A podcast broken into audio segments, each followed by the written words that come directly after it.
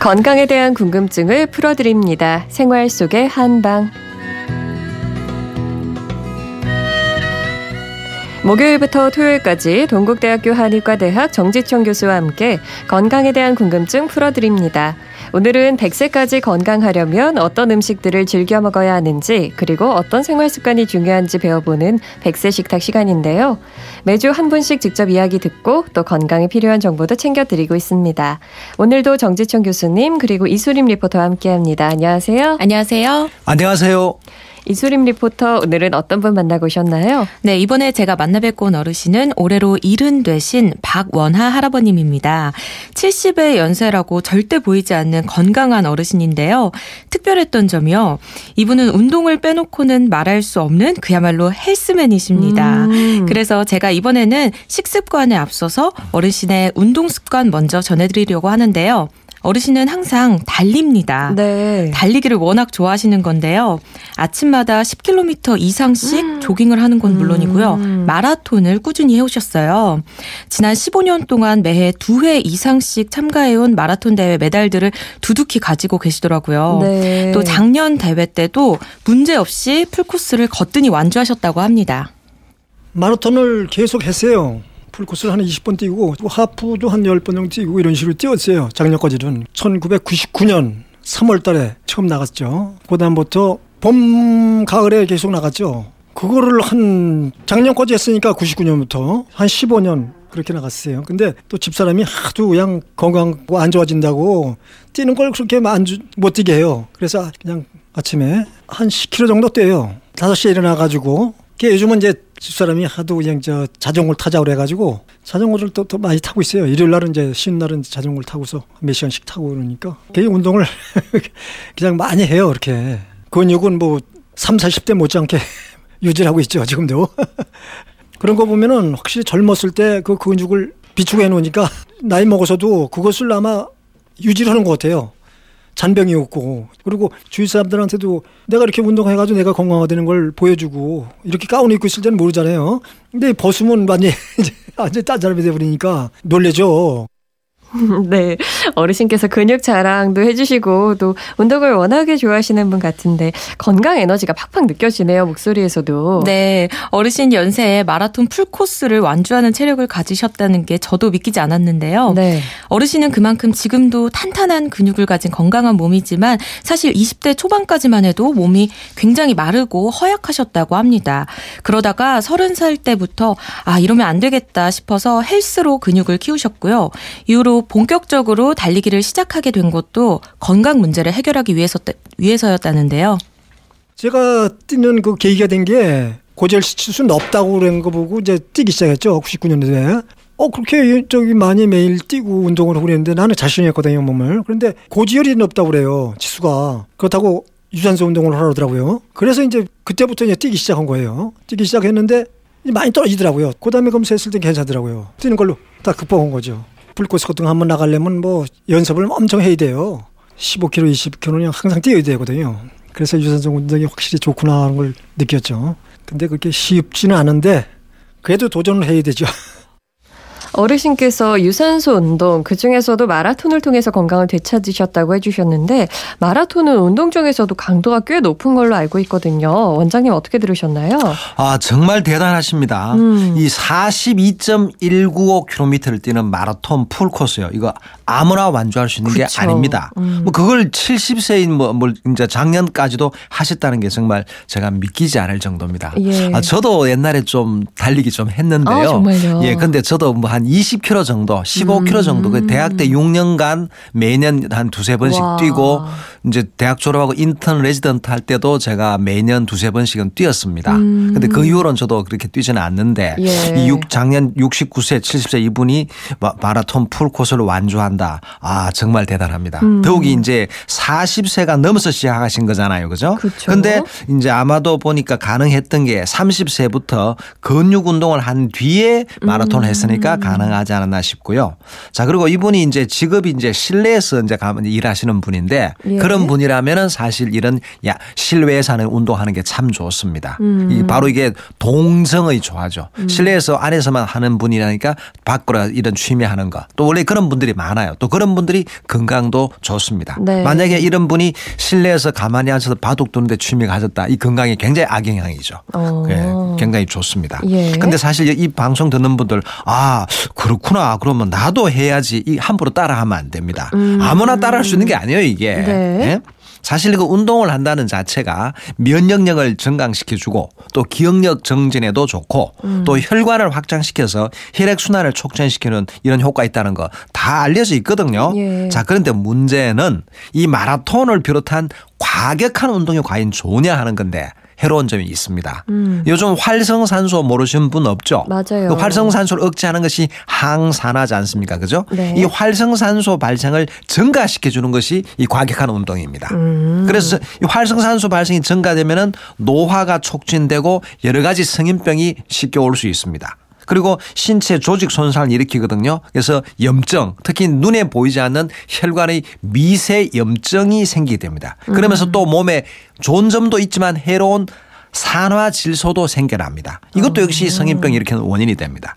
아, 물론 적당한 운동을 하는 것도 활성산소 생성을 증가시켜 주는 건 맞습니다. 그러나 약간 증가시켜 줍니다. 과격한 운동하면 많이 증가되는 것이고. 네. 그래서 적당한 운동을 해도 활성산소가 약간 증가되긴 하지만 예? 그렇지만 오히려 활성산소를 없애주는 활성산소 소거력, 제거력을 확실하게 월등하게 증가시켜 주니까 그럼 어떻게 됩니까? 생겨나는 건 조금 늘어나지만 이걸 확 더 없애 주니까 많이 줄어지겠죠. 그죠?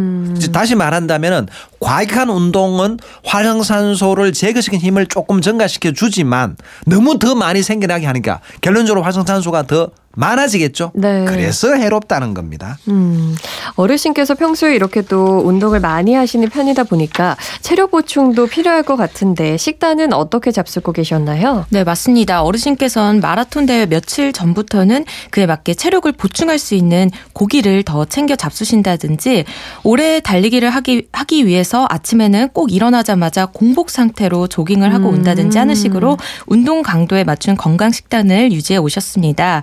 또 밥도 정말 많이 잡수신다고 말씀하셨는데 달리기를 워낙 많이 하셔서 그런지 살집은 전혀 없었고요. 네. 앞으로도 살찔 우려가 없다고 하셨습니다.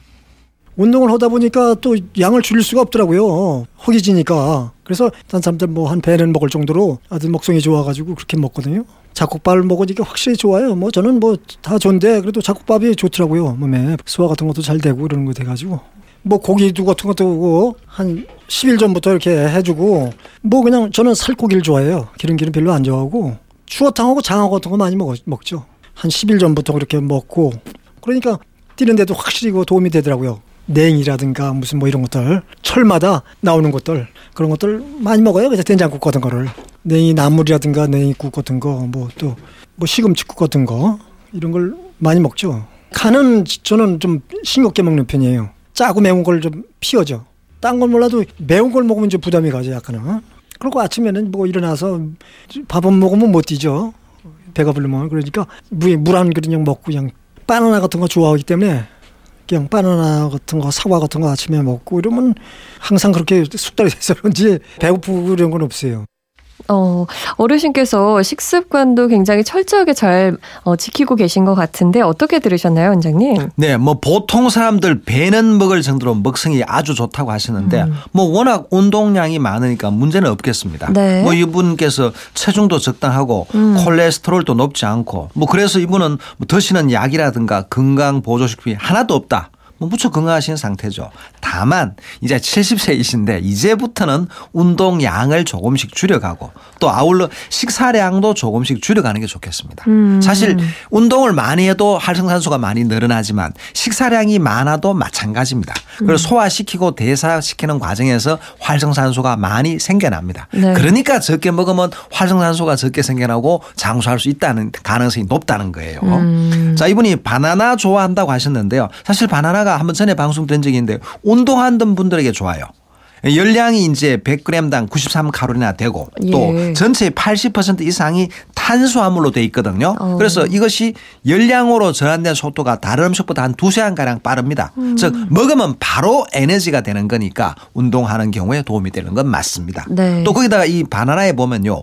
어 100g당 우유의 두 배에 달하는 약 33mg의 마그네슘이 함유되어 있습니다. 바로 이 마그네슘이 근육과 신경의 기능을 유지해 주고 단백질 합성을 도와주기 때문에 뭐 근육 경련을 지연시켜주는 효과도 얻을 수 있고요. 이 원래 한방에서 볼 때는 이 바나나가 차가운 성질이고 열을 내려주면서 갈증을 거치게 하고 대장을 윤택하게 해주는 효능을 갖고 있습니다. 게다가 폐에다 윤기를 넣어주고 기침도 먹게 해주니까 폐가 건조해서 기침을 오래 하는 경우에도 도움이 되고요. 네. 뭐 고혈압, 동맥경화, 심장병 환자가 자주 먹어도 좋고 또 피부 노화 방제도 좋은 겁니다. 아 그리고 이제 뭐 자전거를 타신다고 그러는데 예. 자전거를 오래 타는 것은 전립선 건강에는 별로 바람직하지 않습니다. 예. 어르신께서 궁금해하신 부분이 있었는데요. 찬 맥주나 하얀 우유를 마시게 되면 꼭 설사를 한다는 거고요. 또 이전에는 없던 증상인데 몸이 많이 가려운 증상도 있다고 하세요. 겨울철에 더 심해지고 또 건조한 정도가 예전보다 심해졌다고 하시거든요. 이건 왜 그런 걸까요? 예, 뭐 찬 맥주, 흰 우유 두 가지를 꼭 집으셨는데 음. 사실 뭐 그냥 맥주보다도 차가운 맥주 네. 술이 때문에 그래서 설사가 날 수도 있고 또 음. 우유가 뭔가 좀 우유 분해 효소가 적어서 설사한다고 볼 수 있는데 문제는 이 두 가지가 다 차가운 성질이라는 겁니다. 음. 음. 우유도 그렇고 맥주도 그렇고 그래서 아마 꼭 그렇게 두 가지를 각각 마시면 설사한다는 것은 속이 냉한 편, 즉 한약에서 말하는 장냉 이 장이 음. 냉하다 이럴 수도 있는데 요거는 말이죠. 다른 음식 확실하게 차가운 음식 즉 뭐 참외라든가 양딸기라든가 메밀국수라든가 우엉이라든가 이런 걸 드셔도 설사 한다면은 확실하게 장이 냉하다고 할 수 있겠습니다. 네. 그건 더 봐야 알겠고요. 자 그다음 가려움증 원래 이게 연세 많은 분들 가려움증 잘 생깁니다. 음. 왜냐 이 노인이 되면은 혈이 부족합니다. 피가 부족하니까 이 피가 적당히 많이 있어야 피부에 영양을 공급해 줍니다. 음. 그래서 사람 사람 이 자 저 사람 피기가 없어. 못 먹어서 이러면 피부도 안 좋아집니다. 맞아요. 당연히 그래 돼요. 음. 영양을 공급이 안 되기 때문이거든요. 거기다가 이 노인들은 몸에 물기가 부족합니다. 음. 체내 수분 부족이에요. 원래 체성분 구성이 25세 때는 지방 14% 수분이 61%나 되는데 70세가 되면은 지방은 30%로 늘어나고 수분은 53%로 줄어버립니다. 음. 네. 거기다가 늦가을부터 겨울 동안 이게 대기가 건조한 계절이니까 가려움증이 더 잘 생기고 심해지는 겁니다. 음. 물론 가려움증은 밤에 더 심하고 또 술을 마셨다거나 감정 변화가 있다거나 뭐 체온 변화에 따라 심해지기도 합니다. 음, 가려움증의 원인은 어떤 것들이 있는 건가요? 예, 한의학에서는 사실 그 피부 자체 문제로 인한 가려움증은 뭐 그리 많지 않고요. 전신적인 문제로 생기는 것이 대부분이에요. 이 몸속에 피가 부족해지면 이 풍이 생겨나게 되고 몸 속에 물기를 상하게 해서 피부에 영양을 공급해 주지 못해서 가려움증이 생기고요.